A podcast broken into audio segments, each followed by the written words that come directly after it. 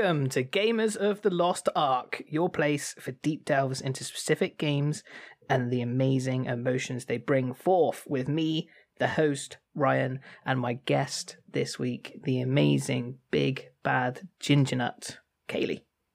Hello. Hello. Welcome Here I am back. again. Welcome back to the podcast again. You're going to be frequenting the uh, Gamers of the Lost Ark over over the uh, well months or years that I do it because of course, it's going to be natural that we play a lot of games together and do a lot mm-hmm. of things that we're both both into and have very similar tastes when it comes to games anyway. So, yeah. Know, and we're all full sure. uh, accessible. So, you know, yeah. but yeah, welcome to the pod, and I'm so happy I've got you on again. I know that it's it's one of those things where it's like it's really easy for me to take for granted how brilliant you are and how amazing you are on the podcast and stuff because you're here, you know, and I'm always like, oh, I've got someone new on or whatever. But, you know, the fact that you're so consistent and amazing and come on the podcast Aww. all the time, it's just brilliant, you know. Thanks. but yes, today we are doing, um, as always, a deep delve into one specific thing. But the one specific thing we're looking at today is Witcher DLC. So Hearts of Stone mm-hmm. and Blood and Wine. We're going to try and cover both. We're going to see how it goes. Yeah. And hopefully it's as amazing as we plan it to be, basically. Yeah. Um, or as amazing. We uh, convey how amazing these are. Of course, I will give the same thing that I give for most of these, which is because this is so such a deep delve. We will be doing spoilers, so yeah. if it's something that you've missed, um, Dover, that you haven't played these, then please, you know, refrain from listening to this podcast until you have. Um, and if you do continue, continue at your own risk. But yes, The Witcher DLCs, Kaylee has a plethora of notes to go through of amazing moments, thoughts, feelings, gameplay, whatever it might be. So, of course, Katie, anything that comes to mind as well off the back of these notes, just fire away, and we'll we'll uh, get through it. But what's yeah. what's the first thing you got then? well, I mean, I have everything written down, and I think you went in the same order that I went Hearts of Stone 1st mm-hmm. before Blood and Wine, and I think that's a very natural progression, and I think it's just because Am I right in saying that level wise you have to do Hearts of Stone first? They, uh, well, initially to begin with, Witcher came out, then Hearts of Stone came out, then Blood yes. and Wine came out. So they they they were originally staggered releases. So yeah, I think it's always kind of it leans you more towards like you. Sh- yeah. I, although I think there is an option now, it always leans you more towards like, hey, do Hearts of Stone first. Yes, but I it's I think it was the better option anyway to go Hearts of Stone first. Yeah. Um because it's super deep and emotional and it's fantastic. Oh, it's so good. I can't even begin to explain how good Hearts of Stone is. Um, unlike Blood and Wine, like it doesn't bring you to a new area, but it just introduces you to new characters and you know, it's just a brand new story that could be its own game. Yep. Um. So, yeah, I don't even know where to begin with this because it's just so amazing, but obviously you get I now you might have to help me out here because I haven't played the DLC in a while, but how does it start again? It starts with you get a contract from um, one of Olgierd's uh, people to go slay yes. a frog. Um, yes, you, yes, yes. So you go to the dungeons and you go and, you don't go and slay yourself a frog, which is cool to begin with, but then you soon realise that the frog, the frog that you've slain, is is not so much a frog but a man, and that's yes, an interesting. and he was cursed, twist. and he shouldn't have yeah. been a frog. So yeah, yeah. I I remember the frog, and I remember from the frog onwards, but I was like, yeah. I can't remember how I got to the frog. Yeah, sure. Um, but yes, and then you get introduced to Gaunter O'Dimm.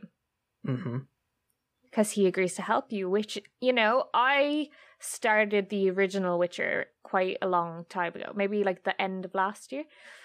So I didn't recognize him from White Orchard, but yeah. you did. You told me this that yeah. he was from White Orchard. It blew my mind when yes. he was on that when he was on that ship, and he comes up to me. I was like, no freaking way is this guy here, mm-hmm. and the fact that like I think it's just such a fantastic thing that they took someone who, in that moment, seems so signif- insignificant, mm-hmm. but yet when you then re-study that moment of when he's like, "Oh, Yennefer Vengerberg," and you're like, "How does this guy know Yeah. or seem to know what's going on in some kind of way.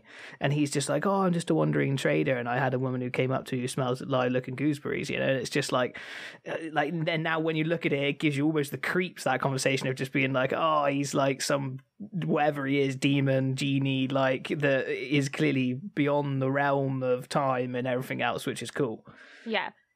Um. So obviously, like you know, I'm going to assume anyone who watches this has played it because to try and explain that all would just be insane. But he's such a cool character. He's really mysterious, and to be honest, you never really figure him out, even no matter what path you go down towards the ending. Like whether you decide to go against him or uh, fulfill his contract, you don't actually like really figure out what he is Yeah. because he's not a jinn. No, I'm sure he's not a jinn, he's he's like a genie, but, but he's not. but kind of not. He's more like demonic and like Yeah. uh, mischievous and tricksy. And it's like, uh, weirdly enough, he kind of reminds me a bit of that guy from Death Note that we've been watching recently. That guy who's kind of like beyond the realm, but is kind of just choosing to come and be like have some fun with some humans, you know, just because oh, he can. Yeah, yeah, yeah, the Shinigami.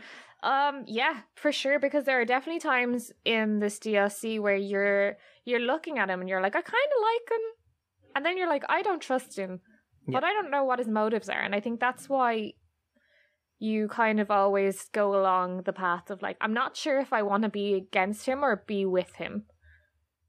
And it's one one thing that's particularly cool about Gaunter O'Dimm is that, like, to begin with, you kind of think, oh wow, you know, like, because you know, you're Geralt of Rivia, you're pretty like you you can handle yourself, and you don't have that fear of things. I think, especially once you play through the entire the first game, that like even the Wild Hunt, for example, you're a bit like, you know, I've taken on these, you know, s- like almost space elves that have come from a completely different place. That like, then suddenly it dawns on especially me at one point of just being like holy shit he is terrifying like Yes. he is like beyond far far beyond anything i could possibly deal with as a witcher you know like he is like deep and like like just scary and powerful and that's Mhm. really really cool and, and he's like such a well constructed villain And the fact that he's got like epic music by the way every Mhm. time he's ever on it does that na, na, na, na, na, na, na, and every single time it's like oh it just creeps you out and you don't know what's going to go on and like I, I would never ever ever in the, the entirety of my life f- no matter where i go in any video game or whatever i do i think ever be as shocked as in that moment when he claps his hands and stops time completely Mhm. and then puts the spoon in that guy's eye and everything. And it's just Yeah. like it's the most mind blowing moment of like this guy is like just terrifyingly powerful and Mhm. is like far beyond my reckoning of even understanding what he really is and stuff, which is just so cool. But at the same time, he also seems so like personable and so Yes. like he he is like someone like although he I think is appearing in a human form that like he understands the nuances of like human interaction and like how it works and how humans like like favors and all these different things that obviously he exploits but it's just cool it's just so cool Yeah, Such a- for sure. Yeah, so he's just a super interesting character that's there throughout. Um, you know, I think he does a really good job, and I think this um DLC overall does a really good job of actually changing the genre really smoothly from like kind of like that, you know, RPG to like almost horror at times Mhm. to you know, very comedic um like there's an array of emotions you feel during this DLC but it's like really effort- effortlessly changes throughout because I would have to say that in this DLC it has probably two of my favorite scenes in all of video games Mhm. um and like first would be you know the wedding Yeah. and then the second is when you go into the painting and you're trying to find Iris Van Eric or Yeah. Von Everec um so yeah, it's just insane. But like obviously we have to go back to you um Olgierd first Yes. too, because you Yeah. you can't just say about earlier and then not go onto Olgierd because he, and I love this character. I really, really love him. Also, he's Ginger David Beckham, I have to say. yeah He is honestly he looks so like David Beckham except ginger. And that was always very funny to me. Um, but when you get over that, he um because you just come into it thinking he's just an asshole Like he's just a dick. Yeah. But you know that there's something going on at the start because he's like um he's basically immortal and he can't die and stuff, but you just are kind of like, "Oh, what pact did he um agree to with um Gaunter O'Dimm? He must have just been an asshole looking for riches or all this type of stuff. But how wrong was my assumption Mm-hmm. In it? Because I just think that his story is so unbelievably emotionally charged. Yep. Um, you just go from thinking he's such an asshole to then seeing when you're in the painting with Iris and you're going through his whole life and you're seeing like everything he did was actually for a good reason and he tried to make sacrifices like to follow his heart and he wasn't actually a terrible guy.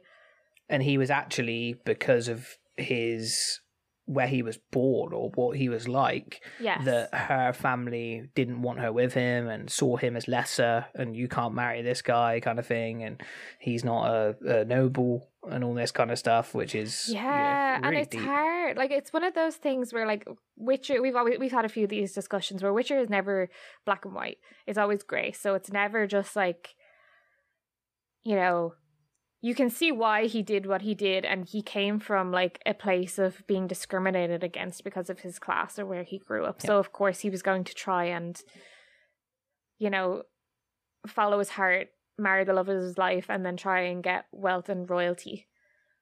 yeah Um but what it made him is what's terrifying. Mhm. Yeah. Um but yeah, it's it's just super cool. Um do you remember what the three things that um Geralt had to do? yeah he had to get someone's house Yes. yeah that was the house oh my gosh what else did he have to And do? then it was Olgierd he wanted his brother to have a good time. he had to you have to give his brother the best night of his life yes. um, which obviously is charged with the fact that his brother's dead. The And then it was something to do with Iris, wasn't it? Yes, he had to get the flower that he gave her Yes. That's that you wouldn't be able to receive from her, you know, because he knew that she was, you know, unavailable. And and I think because I'm guessing he must have known that like the caretaker and stuff was there and all sorts that he kind of put that challenge on you. So it's three impossible tasks he gives Geralt that, of course, because Geralt's Geralt manages to do. Um, with the help of Gaunter O'Dimm.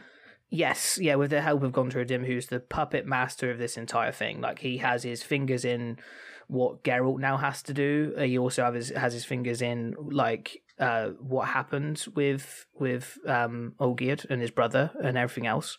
Yeah. Um, and it's he he's this like background. I like the fact that I always like this as well. And they do it really well in, in God of War as well, where they have people in the like uh, like characters that are not present, and it, when people aren't present, it gives them like a gravitas that when they're on the screen all the time and when they're doing stuff all the time, that like it's, I love that he's there in these little moments, but he's not like he's more of like this you know monster under the closet because it's always more scary when you can't see them. it's always more scary when you don't know that they're there but they're also kind of watching.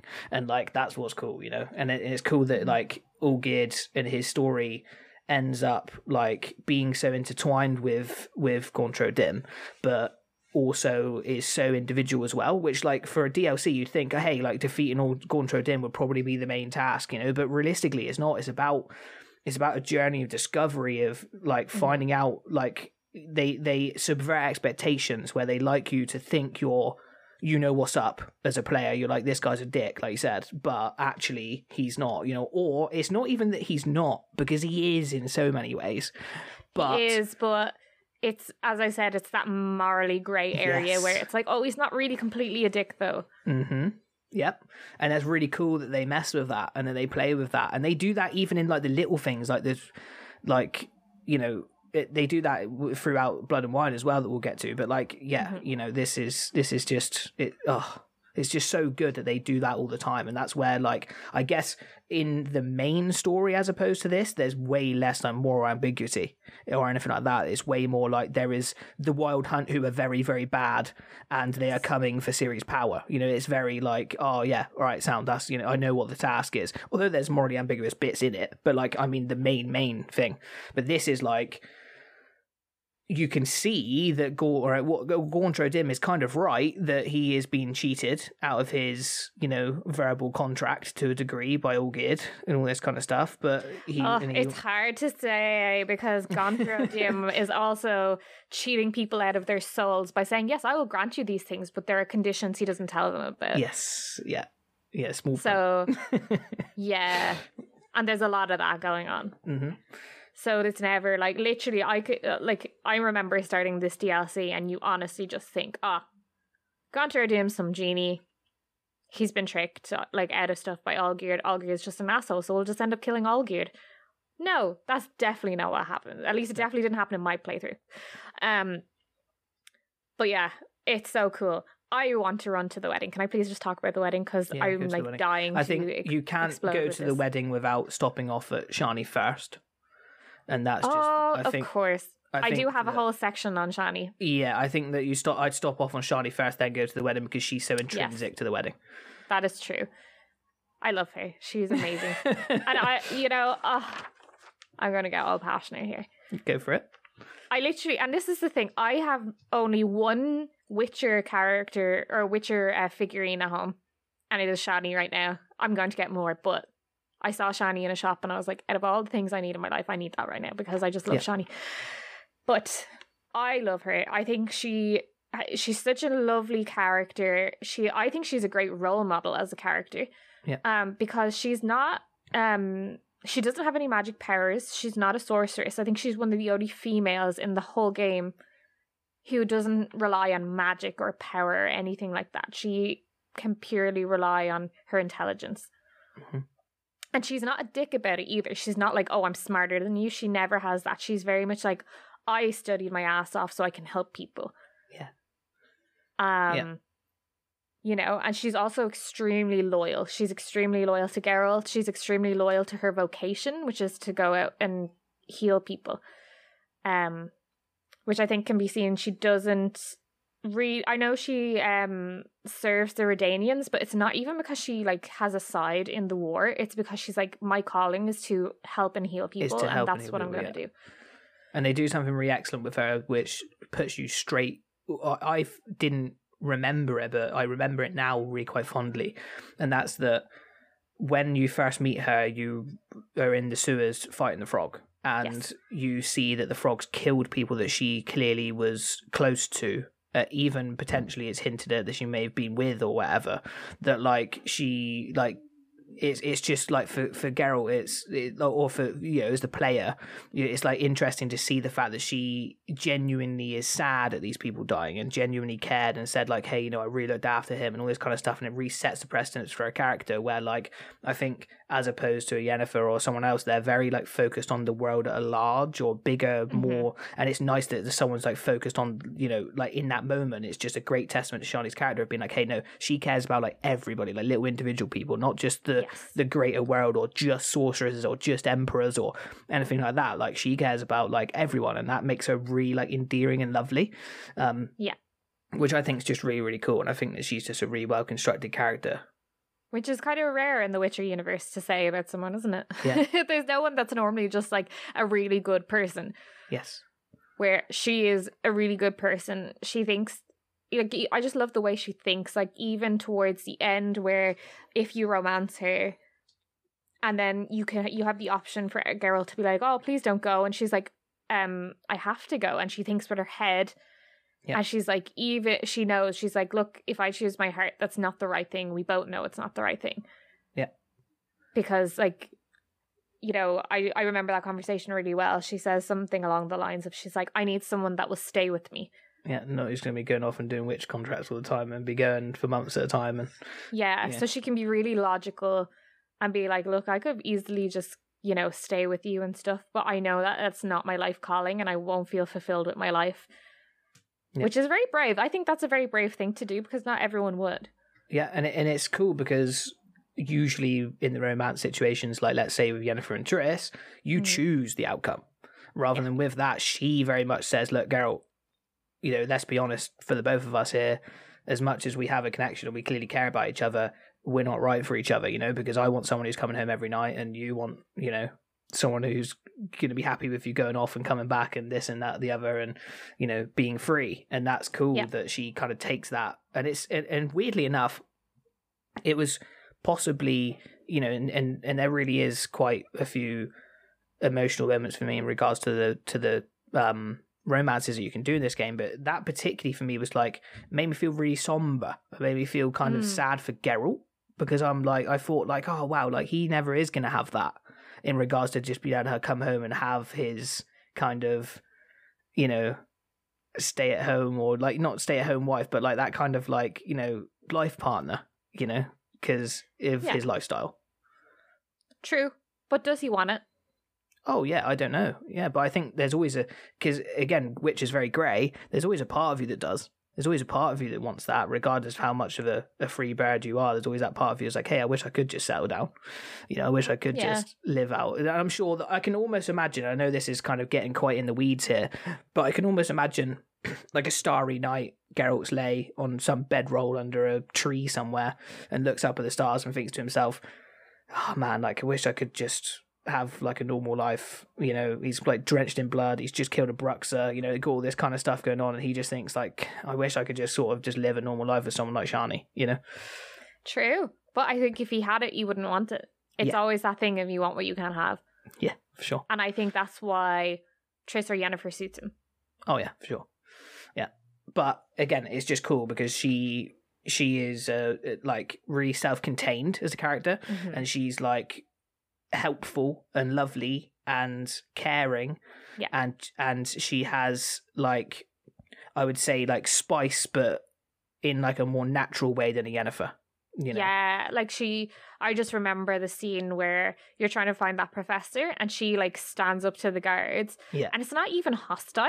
It's just, you know, she's just able to be like, look, I study here. I'm, you know, you know, well acclaimed here, so I need to get in. And Mhm. they're kind of like, oh, well, yeah. Yeah. And she doesn't have to force her way. She doesn't have to resort to violence. She doesn't have to do anything like that. She's just a lovely character who relies on, you know, her own skills Yeah. which aren't magical or different or unique obviously being like like intelligent and i think in that universe as well like going to like having studied in the university of Oxenfurt is probably a really big accolade Yeah. but she's proud of that and she's very like sure of herself. I think that's the thing. She's very confident but not cocky. Yeah, and I think that also to to go back to that romance scene just one more time in regards to I just spoke about it from Carol's point of view, speaking it from hers, it's like an interesting moment of like, you know, I personally haven't been here, but I know that there would certainly be people who would like, let's say for example, are more academic or have done things like that, and then they end up sort of, let's say, having a connection with someone who they know is no good for them, or like they've had like, and there was that kind of moment for her where she was like, okay, this is the last time I'm going to be going, hey, let's just sleep with Geralt. Like Mhm. it's like she was like, okay, I'm gonna grow from this now. Like this is the Yes. last time I do this. This is the last time I let myself be sort of under a spell of someone who I know is gonna be off and you know isn't you know necessarily in love with me or you know in that same way. You know, so it's it's cool as like it's cool to leave her on that moment. Although you see her again later on, that you that Yeah. you it's cool to leave that kind of her and Geralt at that moment of her taking charge and being like, hey, you know, I ain't gonna be one of your um one nighters Mhm. anymore. I'm off yeah to go sure to go and, and find something more meaningful. But it's not and, and like you say, you know how you said she was with the guards? It wasn't as if she was like telling Geralt off. She was just like, Hey, this is I'm now like, you know, I'm confident enough within myself and I'm like though it's sad for me, I am not gonna be doing this anymore. You know, Mhm. and that's and that's cool. I like that. yes super cool but yes very good we should have stopped off with shani you were right but i definitely need to talk about the wedding i'm very So, bursting with excitement because i just love Shani at this the scene. wedding, yes. At the wedding. Um Yes, so uh, Geralt obviously has to go and reawaken Vladimir, who's um, Olgierd's brother, what, what from his uh, ghostly slumber. Yeah. And honestly, he's one of the most well written characters in a video game for the comedic effect. It was Yes. so funny. Like I've I can't remember laughing this much at a scene in a video game in such a long time. Because he has to possess a girl's body, but like the way he does it, he's such a really flamboyant, cocky character who like is so over the top in certain ways. Like some Yeah. of the stuff he says to Shani, especially, is just so funny. He's like, "Ooh, my little raspberry," and Yeah, you know, you're just like, "What are you doing?" And then like you just end up loving him. You really end up like taking to the Yes. character because at first you're like, "Oh, he's a bit of a cocky asshole, isn't he?" But then like Yeah. as you go, you're like, "I love him. I just absolutely love him." But like even like the way Geralt ends up walking as, um, yeah, he, like he he has this like cocky walk. yes. Um, and and it's it's there's nuance to everything to do with him and i love the fact that he is a great example of like uh, let's say like a Captain Jack Sparrow, where you know Yes. that like realistically he's not really very nice and he would betray you, and there's all these different things about him that you think like, oh god, you're an asshole. But because you know he's so unbelievably himself, and he can't just help but be himself. You know, like you know, like when you know Captain Jack kind of like you just he's gonna rob it. You know he's gonna rob it. You know, kind of like there's that bit of his head head that's like I shouldn't do this, but he's like, but I'm me and I'm gonna do it. You know, like Yeah. goodbye. And that's kind of like what he's like as well, where he's like I um like he knows he's a dick, but he kind of like owns it, and he's like. I've slept with hundreds of women, and I'm such a, you know, I'm a stud, and all this kind of stuff. But it's, it's what makes him so great is the fact that he has to it, um, possess Geralt's body, but he is uh, like in like like he's in contrast to Geralt in such a way where that it makes it so funny to see Geralt's because because clearly and this is an absolute testament to the guy that plays Geralt because he plays this guy possessing Geralt in Geralt's voice and does it fucking excellent. Like does So it good. perfect where he like it you can tell that it's just another guy in Geralt's body and it's just amazing. And like how he how he like you know he says oh like like Shani's like can I talk to Geralt and he's like oh but the witch is such a bore. He's like, come Yeah. on, you know you're gonna want to talk to. You know you're having a better night with me than you're having with him, and you can even go down that route. You know, like where like it, it really messes with like how it it kind of helps Geralt to be a little bit more like let loose and like learn from him in some weird way, even though he's such a dick. It's like so weird. Yeah. It's so it's so excellently constructed, and every little moment is is just full of like absolutely brimming with character albeit mm-hmm. Geralt, Shani, or him, or even the individual people at this wedding, and how like all their little individual scenarios are great, and how he's like, oh, I'll jump in the river. I'm a fucking, you know, I'm a legend, and I'll do this, and you know, he does Yeah. all these things, or fights people, or whatever he does. He's just, it's just, oh, it's such an excellent, excellent piece of so storytelling. good. And like, oh, I'll never forget it. Like, it always will be pictured in my brain, especially if you lost Gwent to the dwarves and you have to put those weird rabbit ears on, and then he starts like Geralt will start walking then like Vladimir, where he has these his hands on his hips and he's like walking along with these rabbit ears. You're just like, what? Yeah. And Shani, and it's really funny because Shani plays. She's such a class woman because she plays along. She's so loyal to Geralt, where she's like, "Look, I'll play along and stuff." And uh, she also tries to like tap into Vladimir's like kind of kinder side or like more Yeah. emotional side, and she's like trying to like bring him off his high horse and talk to him as who he is. And she's like, "Well, why would you be doing that and stuff?" And he's like, "But I'm great." And then she's Yes. like, you know, But it's cool because it, it shows so much about Shani where like it's like she's and, and weirdly enough she reminds me of you here where like she, like you know how if you're in a scenario where you just had someone who was just such an like a, a, a dick who was flirting with you you'd almost be a bit like oh yeah is that right is it you know because she's kind Yeah. of like that as well where she kind of plays that kind of like she almost finds it funny that he's chancing his arm with her so much and all that kind of stuff you know and she almost is like all right fair play to you you are actually being quite funny and like coming on to me right now or whatever you know like but because she's not like let's say for example if it was someone else they'd be like really hostile and like really like "Go fuck off you know or then i know there's like the moment i think there's a moment where he kind of kisses her or whatever isn't it where he's like he goes a bit too far um yeah, that is true. But I think she's a little bit conf- conflicted because she's like, it's also Geralt, and she's like, I don't mind a kiss from Geralt, but I don't particularly want to be kissed by Vladimir, but yeah. I want to kiss Geralt. So Yeah. Yeah.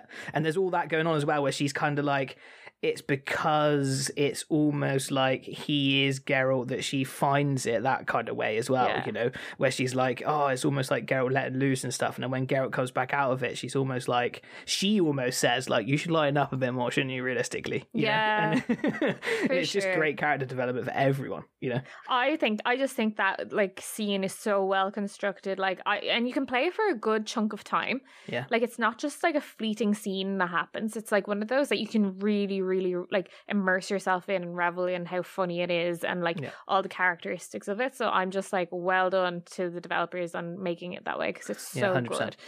Um, and then it's kind of like almost you because you get so attached to Vladimir. You get Yeah. so attached to him, uh, how much of a dick he is, but how funny he is, and then you start caring about him. And Gaunter O'Dim shows up, and this is, I think, the first moment you realize Gaunter O'Dim is probably an evil bastard, like, um, because he ends up.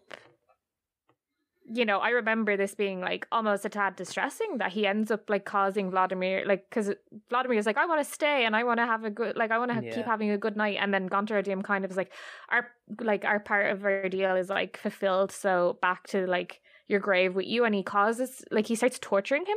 Yeah. It's like, and I don't know how, it's almost like, um, God, I don't, I can't believe I'm saying this, but we watched Twilight once recently, and that's why, you know, your one Jane in Twilight where she just looks at people and they just start suffering in pain Yes, yeah. it was like that.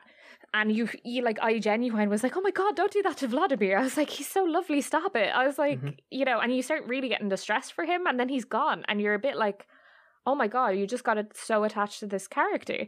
Yeah, and and it's cool because they they do such an excellent piece of storytelling for Olgierd via him, where he talks Yes. about his brother and he talks about how great he is. He talks about Yeah. he's such a fine man, and you know, oh me and like he would always would like often say at random points like, oh me and Olgierd used to do this, like we used to get drunk and do these things, and there's something that's so great about how he gives so much depth to Olgierd as well, and then finding mm. out what happened with him and Olgierd and the fact that really Yeah. he thought that he died honorably or whatever, or died because he got jumped or whatever it was, but really it was Olgierd had.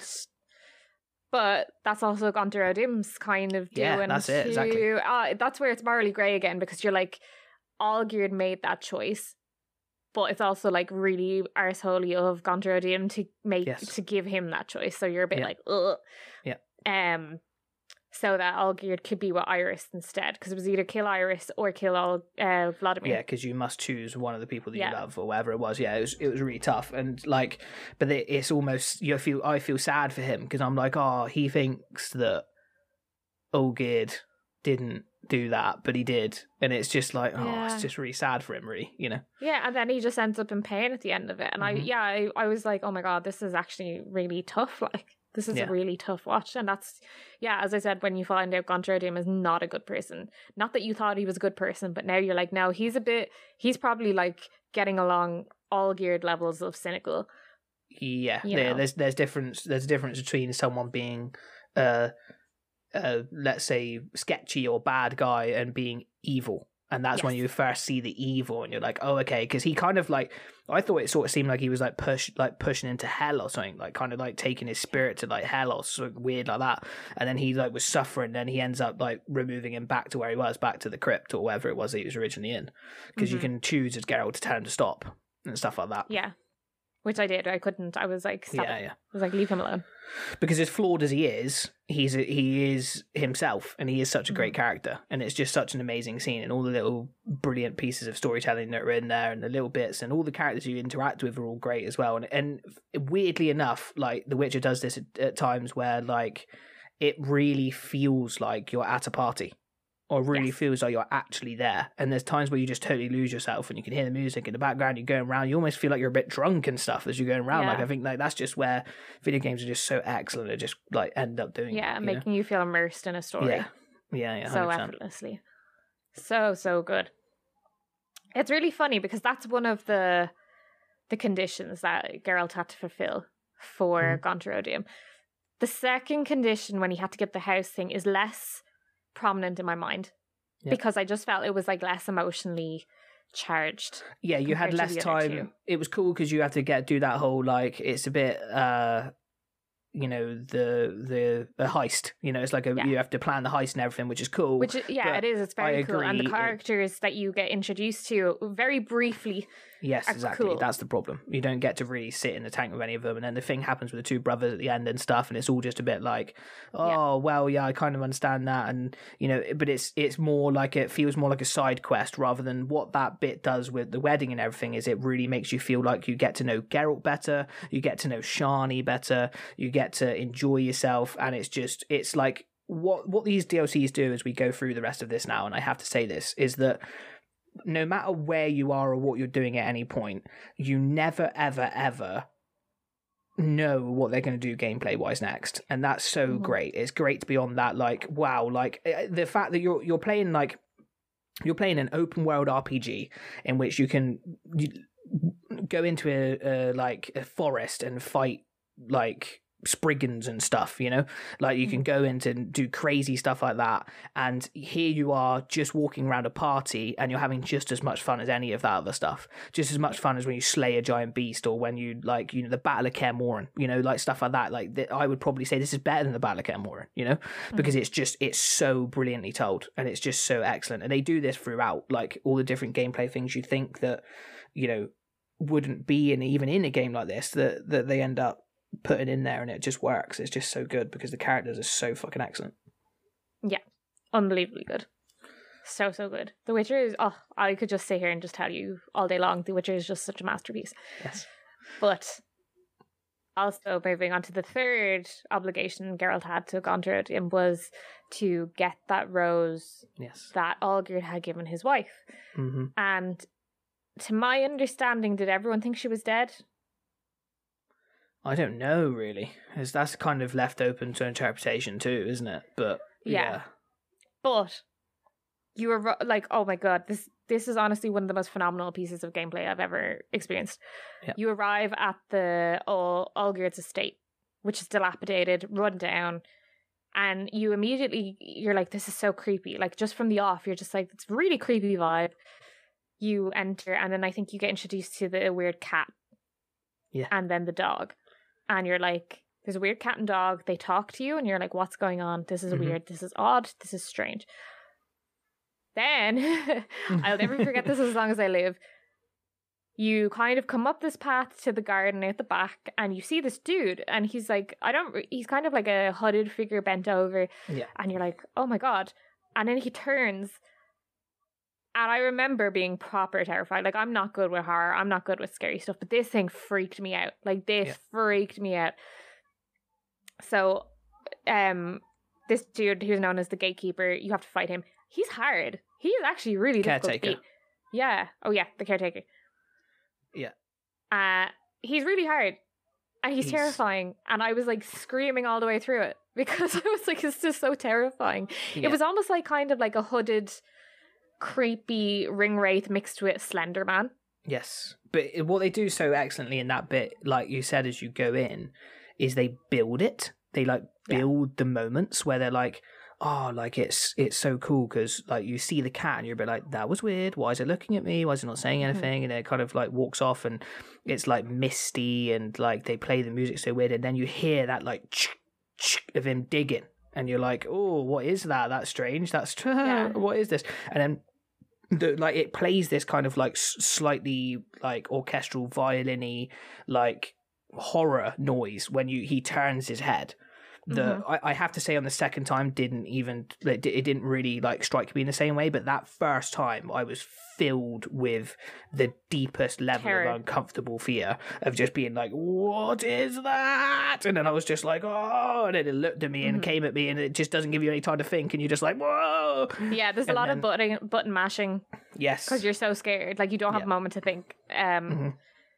And I was just like, that freaked me out. That so freaked me out. And then it just continues after obviously then the cat and dog come and talk to you about what's going on. And I was like, what is happening? Because there's like this like you're you're kind of your adrenaline's going at this point. and you're kind of like this is not what I expected. I don't know what's going on. There's a cat and dog talking to me. This dude, this creepy dude just attacked me. And then it just gets so much better from there. It gets so much better. It really catches your attention. So you end up having to go into a painting that Iris von Everec painted because she was that was Olgierd's wife. Yeah. She was into painting, so I don't know how you get in there. Well, initially you go to you go through the house, which again, that that during this bit they really build on the creepy. You know, you go, there's lots of cracks. You sort of feel like you hear things in the house, but it kind of doesn't make sense. And then you're like going round and like then you, you suddenly you go into a corridor where you get attacked by wraiths that look like her. Oh um, yeah, as you go through the corridor, was which terrifying. which are really weird because it comes initially they come out of a, f- a painting of her face, like so it's just Yes. weird, and then they attack you in the corridor, and you go and you find her actual dead body, Mhm. um, where she's in the bed, and that's when you Geralt then establishes that her like spirit because you go to pick up the flower, it disintegrates, yes, and then Geralt then establishes, oh, it's her soul that's unhappy. It's her soul, like because he does this with wraiths a lot throughout the game, where like if there's a wraith that's disturbed, you almost have to like find out what their reason is and then put them to rest, which is cool. It's like a really cool thing that Geralt can do. That like, and then he realizes that she's a she's at rest, and then you know the dog and the cat say like, hey, you need to get us out of this because we're stuck in this perpetual state of like having to be here because you know, and you don't even find out who they are or what they are or anything like that. They no, just kinda they go, just like, said that they're from another world and they need Yeah. to be freed. And as long as her soul isn't happy or her Yeah. soul isn't free or something, that they're Mhm. stuck there. But yeah, I did forget about that bit. And And, you you- have to bring something of hers that is like meaningful to her Yes. to her. You have to bury her, I think, and then bury Yes. something with her, and then Yeah. you get absorbed into this painting she had made. Yeah. and it's really phenomenal. Um, kind of taking you through the stages of what happened with her and Olgierd's relationship and how things led to the way they did and because i'm not really i kind of and i think everyone is similar to a degree that you know those whole throwback scenes that you have to do in video games you're a little bit like oh i'm a little bit over and- this right. yeah there's times where i can be like oh they're very samey Yeah. um but i think they just did this so well that i was like oh loved it absolutely loved this whole thing and you start seeing you know how their relationship changed because she was very carefree and you Mhm. know just in love and young and you know she wanted to paint and she was like let's do things together and you could see the weight of stuff on his mind because he was like i'm not good enough for you because of my class and i have to try and think of all these other things to you know get your parents respect and stuff Yeah. um um but even like how you get the the memories to unlock kind of it's like you have to like wander around the area and pick up pieces like pick up items and then like arrange them in a way that suits the setting so say if there was a paintbrush on the ground you had to pick it up and give it to iris who is like frozen still painting Yep. um which i just think was really interesting and then once you put everything in their place then it unlocks the actual yeah, scene like everything at the dinner table and stuff like that. You have to like put things back where they belong, and then it kind of plays out this scene, which is cool. And it's cool because you kind of walk in and everything's like frozen in time and weird and like doesn't make any sense, and then suddenly they all like come to life.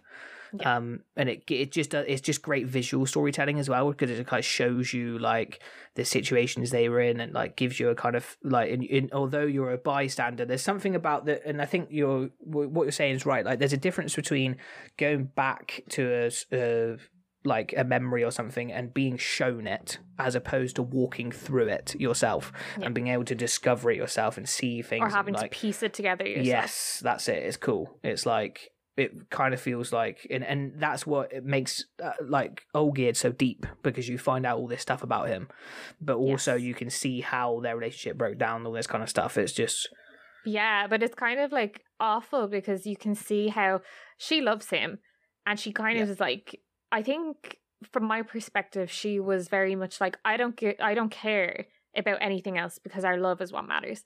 So it shouldn't matter, but it it was all weighing on him. Yeah. And she you could see her giving him the benefit of the doubt when she's like, "Oh, let's do this together." And he's like, "Oh, I'm busy." And he'll lock himself in his room and she'd be like, "Oh, okay." And you know, she gives him lots of leeway because Yeah. she loves him and she's like, oh, you know, he just needs to be alone or he just needs this. And you Mm. feel so sorry for her. Like it's You just do, as it, as it goes on, you just feel like, oh my God, this poor woman. And then I think at some point she I don't know if she sees it or you have to go in and you figure out what Olgierd's doing. He's summoning, or he's made the. You find out either he's made the um pact with Gaunter O'Dim, Yeah. and then he's like trying to keep him away because he's scared. Is that what happened? and he ends up becoming that soulless Olgierd that you know now. You know, Yeah, you see that transition, and it's really, really cool. Really, really cool.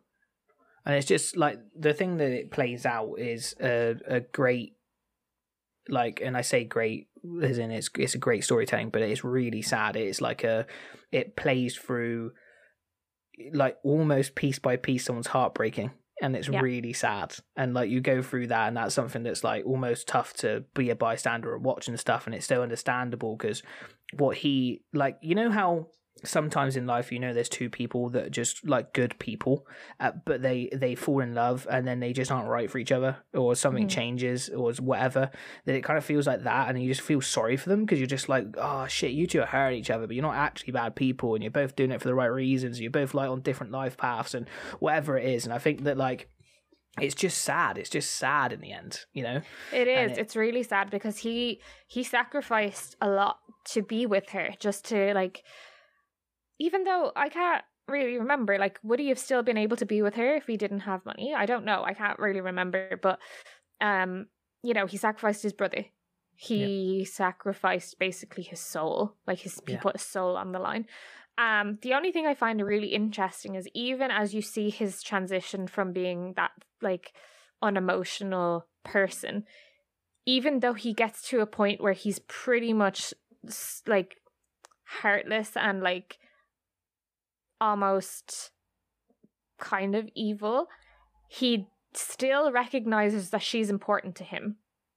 yeah because but it's like can't it's it's this quite- weird kind of point of view and i think everybody could probably relate it to this to a degree where it's like if you've had depression or you feel that kind of stuff that like there's times where you're like sat at christmas or you're sat at somewhere you should be having fun and you can recognize that you should be having fun.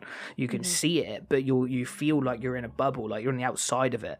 And that's what they do so excellent where like you can see that he's in turmoil as well because he's like you know it's like me like in that kind of emotionless thing saying like i want to love you but i can't and it's really frustrating me that i can't but i can't really even feel frustrated either like and there's nothing worse than feeling nothing Yeah. for sure. And like he's summoning, like he summoned the caretaker to look after the grounds. He summoned the cat and the dog to keep her company because he was like he could clearly see she was lonely, Yeah. but she was lonely for him yes and for exactly. his emotion. She wasn't lonely, but you could tell that he, even though he's not grasping that, he knows that she's important and has to supply stuff for her, but just he's not doing it in the right way. And it's just really heartbreaking because she ends up traumatized and is just like, what is happening? Like I'm living in this hellhole. Yeah. Like she is almost living in hell. Like she, he's summoning demons to look after her, like you know, and um, even up to then, like she's still like you can tell she's like a an emotional soul. Yeah. and you can see her whittling down as time goes by Mhm. and it's just so horrible. And then when you actually do get to meet her soul, it's just really horrible. You can just tell how broken she is. Yeah. And even when, you know, Geralt walks through the door and she turns around and she went, Oh, you're not him after everything she's been through with him. And you're Yeah. just like, Oh, Mm. oh my God, you poor woman. You've just been, and like even trying to barter with her to get the flower. Um, I know there was a few ways you can do it. Um, but I chose to take the flower from her and she was like this is all i have left of him and i was like oh my heart i was like i was Yeah. like how do i do this um and then i freed her soul because i was just you know it's just one of those things where it's like I- was conflicted because I didn't know how it would go. I was like, if her soul, if her soul stays alive, could if Olgierd was fixed, would he ever be able to visit her? You know that type of thing. But I was like, realistically, that probably wouldn't happen, and she's just suffering.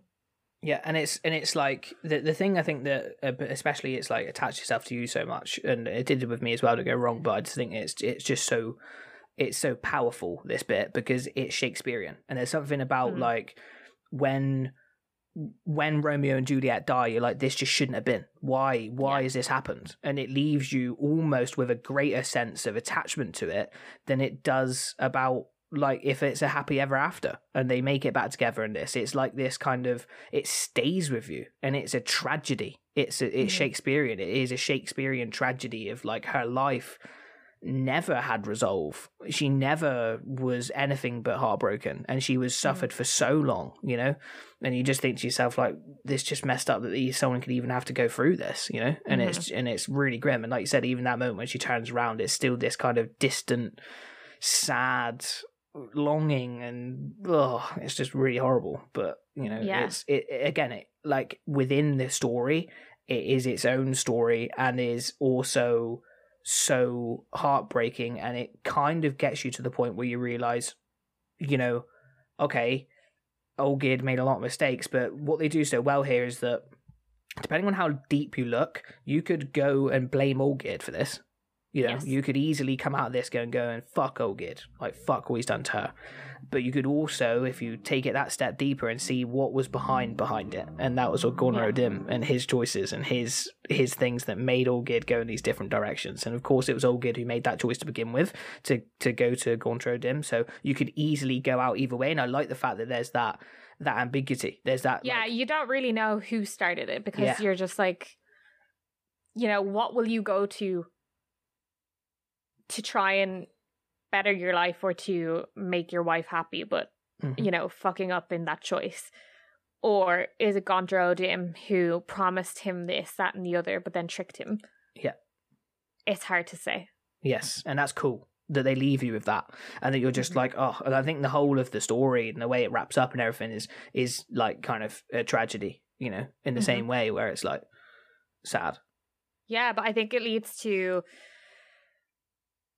the then when you have to go and make the choice when you finally if you fix all that stuff and you you're there and you're standing with Gaunter O'Dim and you're standing with Olgierd and you have to make the choice of who do, whose side do I choose. Yeah. You there's a lot of weight on that choice because there's it's never been clear who's in the wrong and who's in the right. No.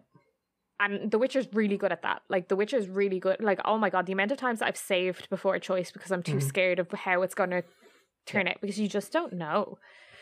And sometimes saving beforehand in The Witcher doesn't matter because it depends on your choices that from the start of the game. Yep. Because like, at the end "Oh of the my God." day, and I don't necessarily disagree with this, and, and I genuinely, when I played it for the second time, planned to take Gaunter O'Dim's way because I was going to. The first time I, I went and I ended up saving Olgierd, but the mm. second time I was like, oh, I'm going to choose a Gauntro time this because I'll just see what it's like. But I still couldn't. I still I still chose to save Olgierd because I just felt so sorry for him. But there is very much that you know is it always like there's a lot of it just in in human life that you think you think you look at someone and you think wow they are what they are because of their own choices but you also still feel sorry for them you know Yeah, And it- and I it- think it- there's like, I th- well, this is my opinion on it. Is that when you see a human suffering and stuff, you're kind of like, look, I want to end their suffering. Like, and I don't mean kill them. I mean, yeah yeah um, I think you always think the good in someone that they have a chance to repent or whatever. yes Where I think if you chose the likes of Gaunter O'Dim, who seems to be some sort of demon, Mhm. he's not a good person. He's Yeah. not going to have mercy for people. But I think either way, it's nothing to do with choosing Gaunter. It's to do with choosing whether you think that fuck Olgierd because he made this choice himself, or I'm Mm. going to help Olgierd to realize that you know, all right, you've been through enough, you know, and and Yeah. and you know, it's it's that kind of. Do you with like with an alcoholic or something do you think fuck him he's selfish he's made this choice himself he's he's gone too far he's done these things you know he was the i didn't force the bottle to his to his mouth you know all these different things or do you go hey I know you've done all this stuff wrong. I know that you've made these choices. I know that really the only reason you even done that in the first place was because you loved her so much and all this kind of stuff, and you were worried. And you know, you do it's a, it's real. Like you know, it's uh, like almost like a, a like a, a deep uh, philosophical choice and conversation. It really is, but I love it. I love Yeah. that. very um, very good. I also chose Olgierd to save him. Mm-hmm. Yeah. Which, you know, I I looked up the Gaunter O'Dim choice, and it's very much like, look, he just takes a soul. And then the only thing is the options that Gaunter O'Dim offers you, especially if you haven't finished the the main quest, um, Yeah, which is cool when you told me this. Yeah. Yeah. If you haven't finished the main storyline and haven't found Ciri, Gaunter, if you choose Gaunter O'Dim, he will give you a list of stuff. If he's like, "Look, do you want um, a reward?" and then he is like, "Help me find Ciri. and then he gives you options, and he's like, "To you know the way with Ciri, uh, how the ending of The Witcher Three plays out." With whether Ciri dies or she beats the Wild Hunt, and then if she becomes Emperor, if she becomes a Witcher, um, Gaunter O'Dim gives you hints about how to go about treating her. Yeah. And I was like, that blew my mind. I was like, wow, that's insane. This game is in, in, impeccably deep. Yeah. Um, which is super cool. And I was like, that is cool. However, picking to side with Olgierd unlocks then the whole final mission. Which is super, super cool. So unbelievably good because Gaunter O'Dim. He reminds me a bit of Gollum in a way, where Gollum can't be reasoned with, but if you like challenge him to a riddle or Yes. something, he's like, Yeah, "Oh, yeah. I can't, I can't turn down a riddle." He likes a Um, battle of wits, and yes. and you know that's where you you end up finding that out. You go to that place with that poor guy that's inside of the the thing that can't move because he's so scared of going through him because he's blind, and um Oh, that was horrendous. That was Yeah. a horrendous outcome.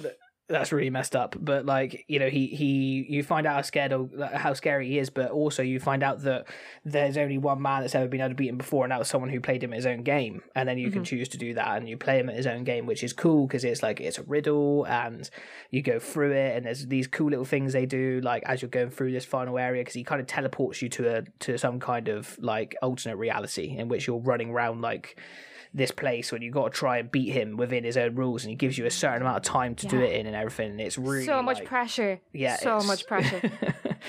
Oh my god! it's so cool but super cool. Um, because then you get through that place and you end up at this area with loads of mirrors around because he's the Mhm. master of mirrors and they're all breaking as you end like go near them and you're like, what do you do? And then you figure out that you have to look in the reflection of a pool, um, or a fountain. Yep. And that just that moment was just insane. Like it was really like they made it really demonic. It was really cool because um I read that he speaks in about four different languages when he's saying that. cool Um and he says it translates roughly into something like you can't kill me, I can't die. oh really yeah, yeah. And I was like that's interesting. Because if we get another Witcher game, is he going to be lurking? Is he going to be around? yeah yeah we'd be able to can't die. explore him again yeah yeah i because think without that- without having known that translation, I was like, oh, he's gone now. We've gotten rid of him. that's weird because I just just as we were having this conversation, which is something that I think is just so excellent about podcasts, it can open up your mind to different things. That I was like, there's a theme in the fact that you have to look at yourself in the reflection that I think attaches itself to Olgierd in being like at the end of the day he has to look at himself and realize the mistakes he's made. You know, that's what that's what like Gaunter O'Dim is trying to say. He's like, look, don't blame me. Like I he look he's got to look himself like he's he's in this he's in this scenario because he's a dickhead you know not because of me Yeah. because like I you know I didn't force him to do anything you know I just agreed to him and yeah sure it comes with a catch but he should have thought about that before he goes summoning fucking demons you know so Yeah. like you know that that and the fact that you then said oh you can't kill me I can't die is also something to do with Olgierd that he can't die you know that's one of the things that he that he is like one of Yeah, the- that's one of the true. calls, which I think is super deep if you think about it in that way. That's Yeah. like you know, there's a lot of um things that perhaps you know. Oh, so it's just so well written, like even Yeah. those little things. But you come to the end of it, and Olgierd, and this is just heartbreaking stuff. It's honestly just horrible because Olgierd, even the way the cinematic part plays out, because there's a lot of like you know Olgierd just sitting there contemplating, and and Geralt, um, I don't know if you have a choice in it, but Geralt decides to sit with him. Yeah. Um, because obviously he he can feel again. He's gotten all his emotions back. He has to look back. He's like, I killed my brother for this. My I ended up killing my wife for this. Yeah. Um, I ended up killing loads of people, causing so much pain and suffering for everyone, and now he has to feel all that at once. Well, any of it, you know, it's the it's the misuse of his body, it's everything, you know. Yeah. which is amazing because it, it's actually it's I didn't realize until I played the Witcher DLC for the second time that it's to do it's really loosely based on a on a like Norse mythology, which is cool. Um Mm. because there's there's a there's a Norse character that can't feel anything, um, which is cool. But yeah, so it's it's uh, and then when they do, they feel everything. Um, Yeah. But it's it's cool because that like you know thinking of not being able to feel anything and then suddenly being able to feel is is is like overbearing and horrible and that's how kind of how you leave him and stuff. But there's some kind of re- like resolution to it. Like obviously Geralt's end, but like it, there's some kind of like you can leave him and you don't leave him thinking I don't know. It, it it rounds itself off in a nice way where it doesn't leave you thinking like, oh wow, I wish I could just go see if Olgierd's all right. Like you kind of just know that he's going to be all right in a way, whatever that yeah, way Yeah, he is. does say something like he's gonna go like redeem himself, or he's gonna do good to try and Do good in the world, yeah, kind of Yeah. thing. Yeah, yeah, where Yeah. you know you would kind of expect and this well maybe this is just me i kind of expected him to turn around and be like just kill me because there's this isn't worth it Yeah. because and i think that's just a kind of normal video game trope when people you know when something kind of like that happens so i expected him to but i was really happy when he was like look i'm gonna go and try to do good Yeah. um because also other people could like turn that emotion into evil too yeah, hundred percent. They could be like, well, I fucked up, so I can go, you know, yeah, that's it. kill some people. I can go do more. Which bad. at the end of the day, then kind of it doubles down at the end of the day of the fact that he's a good person, really deep down, and that he just made mistakes, you know. And I think that that's like uh, it's- mistakes is a bit of an understatement, though, isn't it? Like, Yeah. ru- like absolutely ruined lives. Yeah, your own, the people you loved. Yeah. all that stuff. It's like horrendous. Like what one little deal can make. Mhm. You know, insane. It's so good. It was just so emotional. really, really excellent, excellent like um story from start to finish. Mhm. that has even the side quests in there great and stuff but i just think that yeah just it's it's cool that it's still within the main area as well and doesn't go to a new place or anything but it's just Yeah. it's cool that it it's like it's got just got so much going on and there's so much nuance to it and you know we could probably do a whole podcast just on that you know and it's we Mhm. effectively have because we're over an hour now but like you know it's it's like amazing i just think it's really really amazing you know Yeah. And I'm kind of cool. glad because it takes you to Oxenfurt more than the main story did because I felt Yeah. like um most stuff took place in Novigrad. um Novigrad and No, you Novigrad? you kind of huh? Is it Novigrad? Yes. Sorry, I got Novigrad and Vizima mixed up in my mind. Then carry Yeah, on. yeah.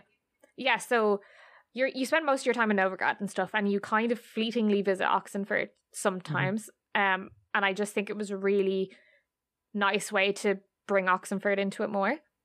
Yeah. And see it more. So I was like, yeah, that's cool.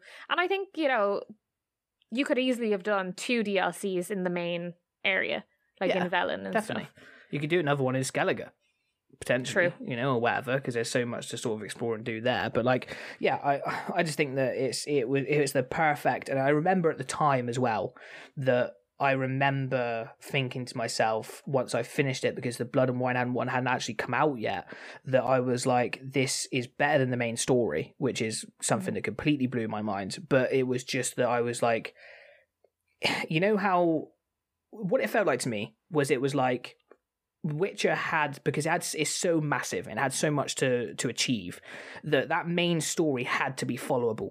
It had to be almost a little bit more mainstream. And hmm. what this feels like is it feels like all those people that done all the amazing side quests and all these different things just got that someone just went, hey, fucking think of a cool story, you know, and they just Yeah. went, yeah, and they and they like really had like creative um freedom to make this story you know because i guess with a dlc it's less like you have to make it as marketable as as a as a blockbuster aaa video game like the witcher is you know Yeah. which is cool not that that doesn't isn't full of you know amazing nuance and you know moral ambiguity and everything else like with the stuff that goes on with Yennefer and everything but like you know I just think that it's just so good that like that I, and it's the only time I've ever had it in my life where anything that has been put onto a game or is extra or anything else and I'm and I think that the only thing that comes close is The Last of Us is and that is that the DLC is uh, you know as good but better than the video game. Mhm. which is insane. Yeah, for, for sure. something that's only 15 hours like. Yeah, it feels very um it does feel like its own game. Yeah. but it feels like it was the right amount of time. Yeah definitely for the story. Like you were just so immersed in it for like whatever amount of time that you played it for, and it never outstayed its welcome. And it was Yeah. never to the point where you felt like you needed more either. Definitely. 100%. So it was just so good. but I think on the whole, it's just it's like such a like it feels so much longer than it is as well. Like it feels like a real epic, long like discovery of stories. But it's just Mhm. these it's these standout moments, and this is the like the the story itself as a whole is cool, and it's like so much goes on a bit. But it is it is this like. And this is why, when earlier on you were saying that The Witcher's a masterpiece, right? And that's because it does exactly what I love the most, and that is that it puts together visual, like artwork, it gameplay, music, and like acting and storytelling, and it does all of those so well. Because what Mhm. that that like that party, for example, it feels like you're at a party.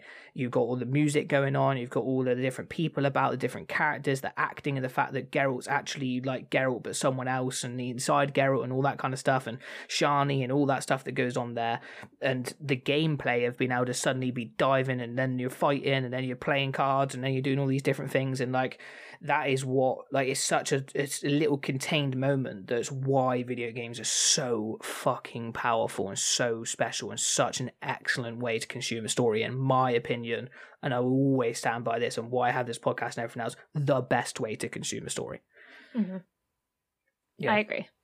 And like even the fact that like and this is just such a testament because like not all DLCs come across this way, but the fact that it's able to make me fall in love with a character from a DLC just as much as say Tracer, Yennefer, or Ciri when I'm talking about Shani, like to get you feeling that emotion towards someone that you will never probably see again in Yeah. another DLC or in like part of the main quest.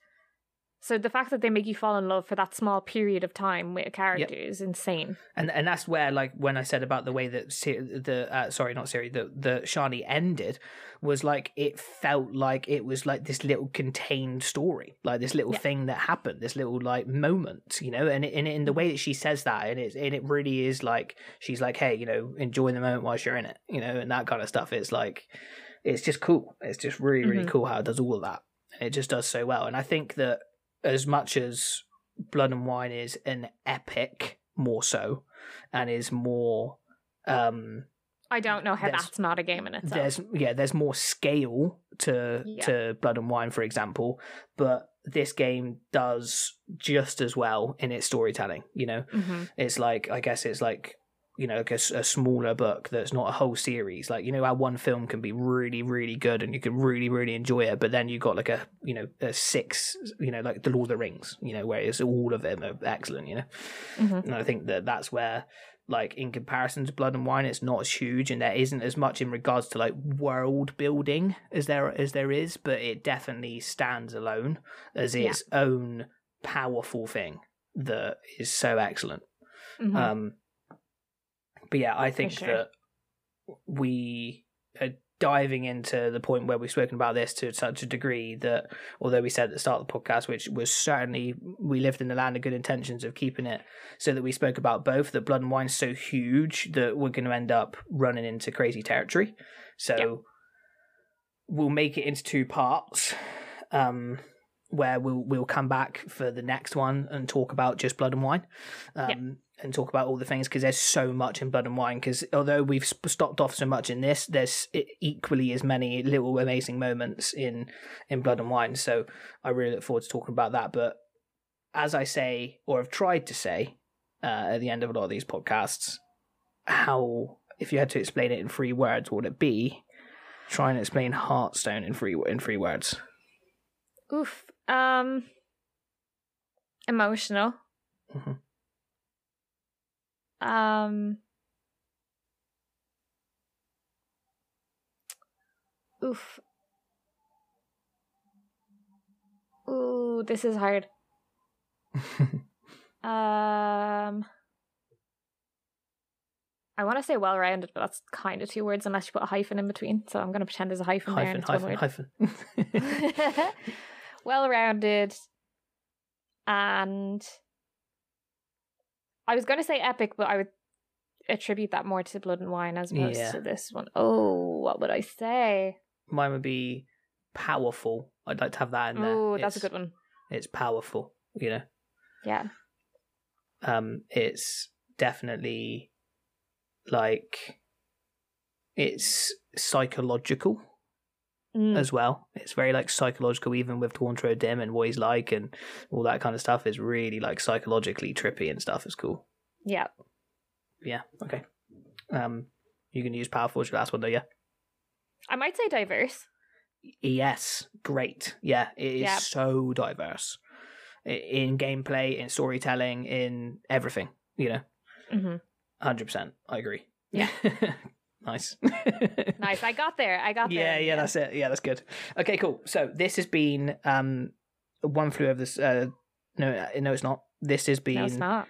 Uh, Gamers of Lost Ark. As soon as I'm here, he just thinks yeah, that. yeah, that's it. So, so this has been Game is Lost Ark. Katie, you've been amazing. It's, it's so cool to hear all your thoughts and feelings on something. And again, I'm sure you'll feel this way with the Okami podcast, but because this means so much to me, I'm so it fills my heart with joy that you love it as much as you do. Um, Mm-hmm. and it's it's so cool. It's such an amazing, amazing game. But we will be back next Gamers of the Lost Ark with Blood and Wine.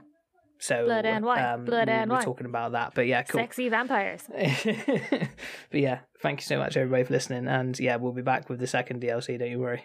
Woo.